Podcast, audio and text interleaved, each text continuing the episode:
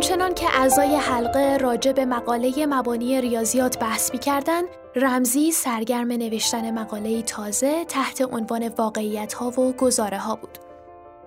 این مقاله توی سال 1927 توی ژورنال صورت جلسات انجمن عرستویی به چاپ رسید و توی بیانیه حلقه از اون به عنوان یکی دیگه از مقالات همدلانه رمزی یاد شد.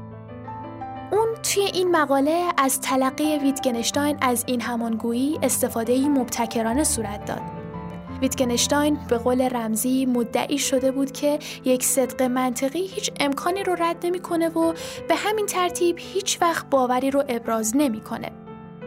رمزی از همین جا به یکی از سمربخشترین رهنمودهای خودش رسید. باورها امکانها رو رد می کنند و ما به همین طریق قادریم فلان باور رو از یک باور دیگه تشخیص بدیم. باور داشتن به یک گزاره تا حد زیادی یعنی رفتار کردن به شیوهی مشخص و اینکه امکانهای مختلف رو میسر یا منتفی بکنیم.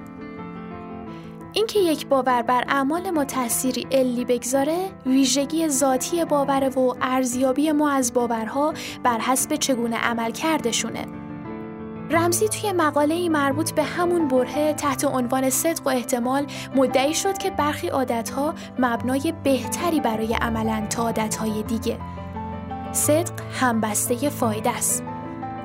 با اتمام دوره اقامت رمزی در وین، اون و اشلیک ارتباطشون رو همچنان حفظ کردند. در سال 1927 رمزی از اشلیک دعوت کرد تا مقاله ای رو در انجمن علوم اخلاقی از دوایر مباحثاتی دانشگاه کمبریج ارائه کنه و اون دو به خوبی با هم جفت و جور شدن.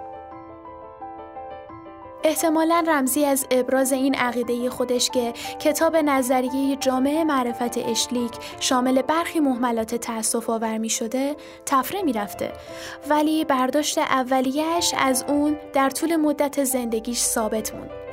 به قول خودش اون از دید من اونقدرها هم فیلسوف به نظر نمی‌رسه بلکه یک انسان بسیار دوست داشتنیه اما به رغم این ارتباط مستمر اشلیک و دیگر اعضای حلقه گویا بیخبر بودن که رمزی داشت به سرعت از پروژهشون فاصله می گرفت و چشمانداز پراگماتیکی رو صورت میبست که با تلاش اونها برای بازسازی جهان از خشت منطق و مشاهده در تعارض بود.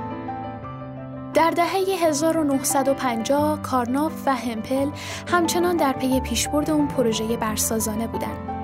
ایده این بود که مراتب تجربه عبارتند از اول از همه مقاطع منفرد انتباع حسی سپس مفاهیم همچون مفهوم آبی سپس ابژه ها و عاقبت مفاهیم عالی اما در این بین موجودیت های مشاهده ناپذیری مثل الکترون ها چی میشن؟ یا قوانین و نظریه های علمی که مشاهدات رو تعمین میدن و از اونا فراتر میرن؟ راه حل این مسئله هم در ابتکارات رمزی یافت شد.